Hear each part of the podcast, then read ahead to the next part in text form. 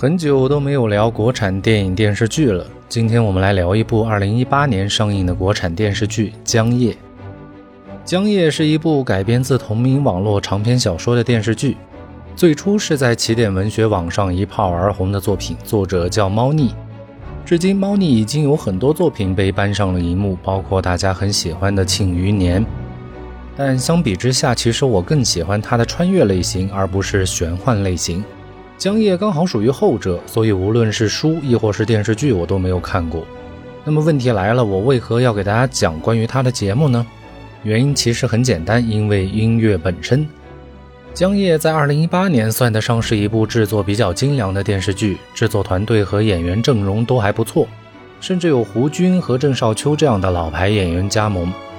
我曾一度动了念头要去观看一番，但一看到奶油般的男主，我还是瞬间劝退了。我其实并不是很反感帅气的年轻男演员，因为易烊千玺在《长安十二时辰》之中的表现就给我留下了很深刻的印象，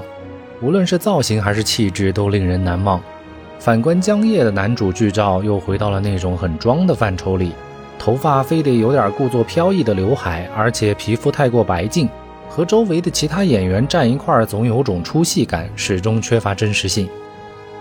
当然，以上感觉只是我自己的一个感受，不具备任何的代表性。从沉淀至今的豆瓣评分来看，其实还是强过了大多数同类型的作品。毕竟，按照目前国内电视剧的水平，能够及格就已经谢天谢地了，能上七分已然属于优秀的级别。所以，对江夜感兴趣的朋友，大可不必因为我的这点私人感受而放弃了一部还不错的作品。而那些江夜的粉丝也大可不必因此来攻击我，因为接下来我马上就要开始夸他了。当然，我说的是音乐。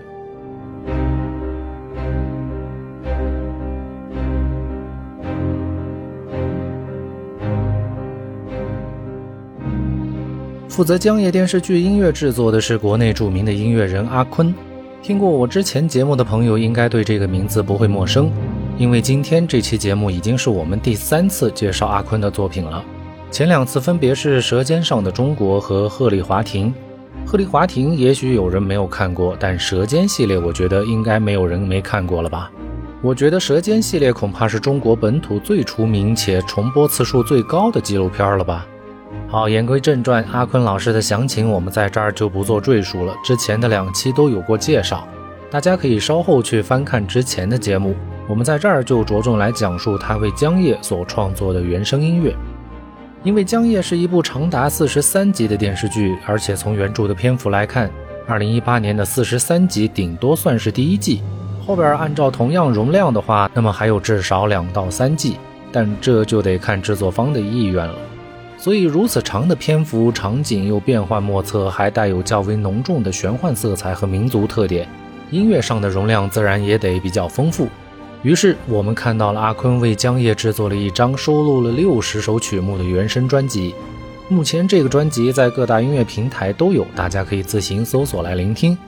当然，从我的角度，我也不可能将所有曲目全部讲一遍，特别是其中那些纯粹的氛围音乐，我依然是挑出了其中的三首最精华的作品来为大家讲解。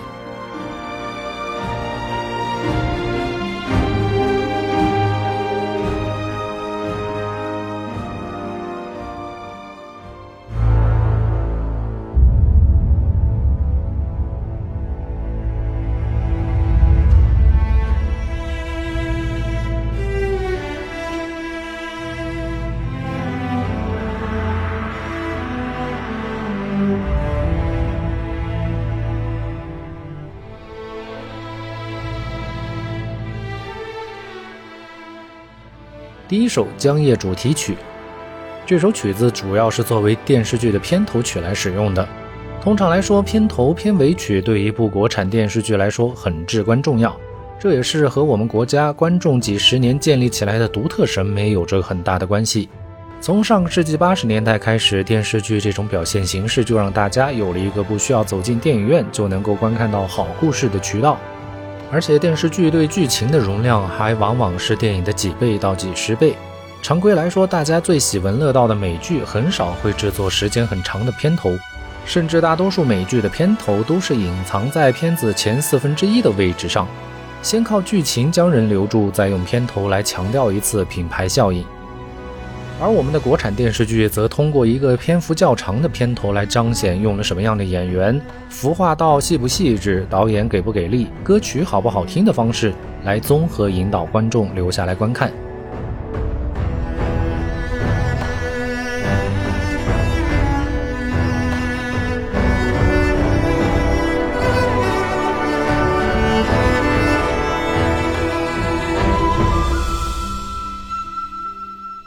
好，那么回到音乐上来，曲子开篇是非常壮阔的，这样的音符就是典型的通过气势来拉观众的注意力的方式。当然，从旋律本身来看的话，整首曲子是一首三段式的处理方式，先气势磅礴，继而用大提琴和洞箫来交替演绎了一段柔情的旋律，体现着男主的力量感和女主柔美的质感。第三段再次恢复到气势上来，营造出来的感觉就如同太极八卦一般，阳中有阴，阴中有阳。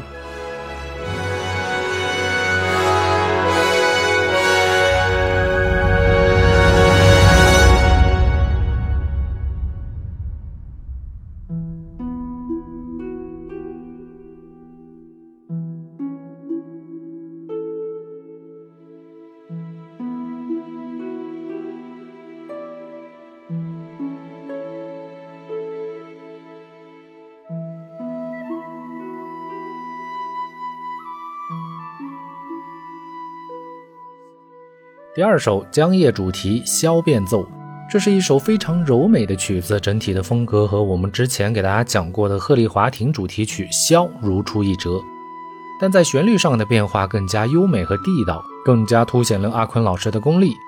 旋律本身也很简单，小调为主，咪嗦拉为基础音，但几处高低转折所形成的变奏，给整首曲子带来了脱俗的质变。让一首哀伤的小调转变成了一种飘逸且带有仙境氛围的存在。这首曲子被我发现的当时，可谓是如获至宝一般，反复聆听过数万次，这一点是丝毫不夸张的事实。如今终于想起好东西不能够私藏，于是在这里郑重的和大家一块分享。希望大家能够静下心来，仔细聆听曲子中的几处高低转折，实乃天籁之作。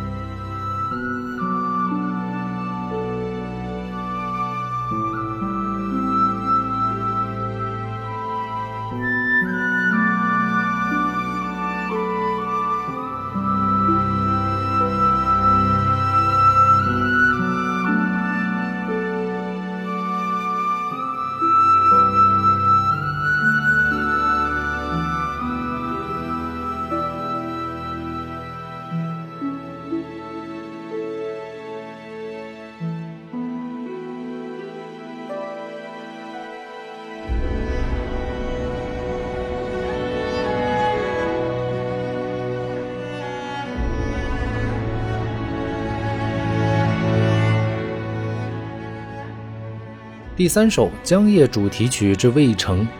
这是主题曲的另一首变奏曲，玩的也是气势磅礴的路子。曲子不长，两分钟都不到，但直抒胸臆，再也没有委婉的余地，将气势从头到尾贯穿到底。而且开头的大提琴刻意营造出了一种带有一丝悲壮的氛围。等到曲子中部的时候，节奏不紧不慢，将气势拿捏得死死的，将整个渭城的繁华与富庶通过音乐表现得淋漓尽致。这样的音乐，我觉得只要是大场面，其实都是可以借鉴的。特别是在国风的曲子当中，难得碰上阿坤这样的优秀作者，我们就终于再也不用在日本写的大唐盛世中来感受音乐的魅力，这一点尤为重要。好了，本期就是这样，感谢大家的支持，我们下期见。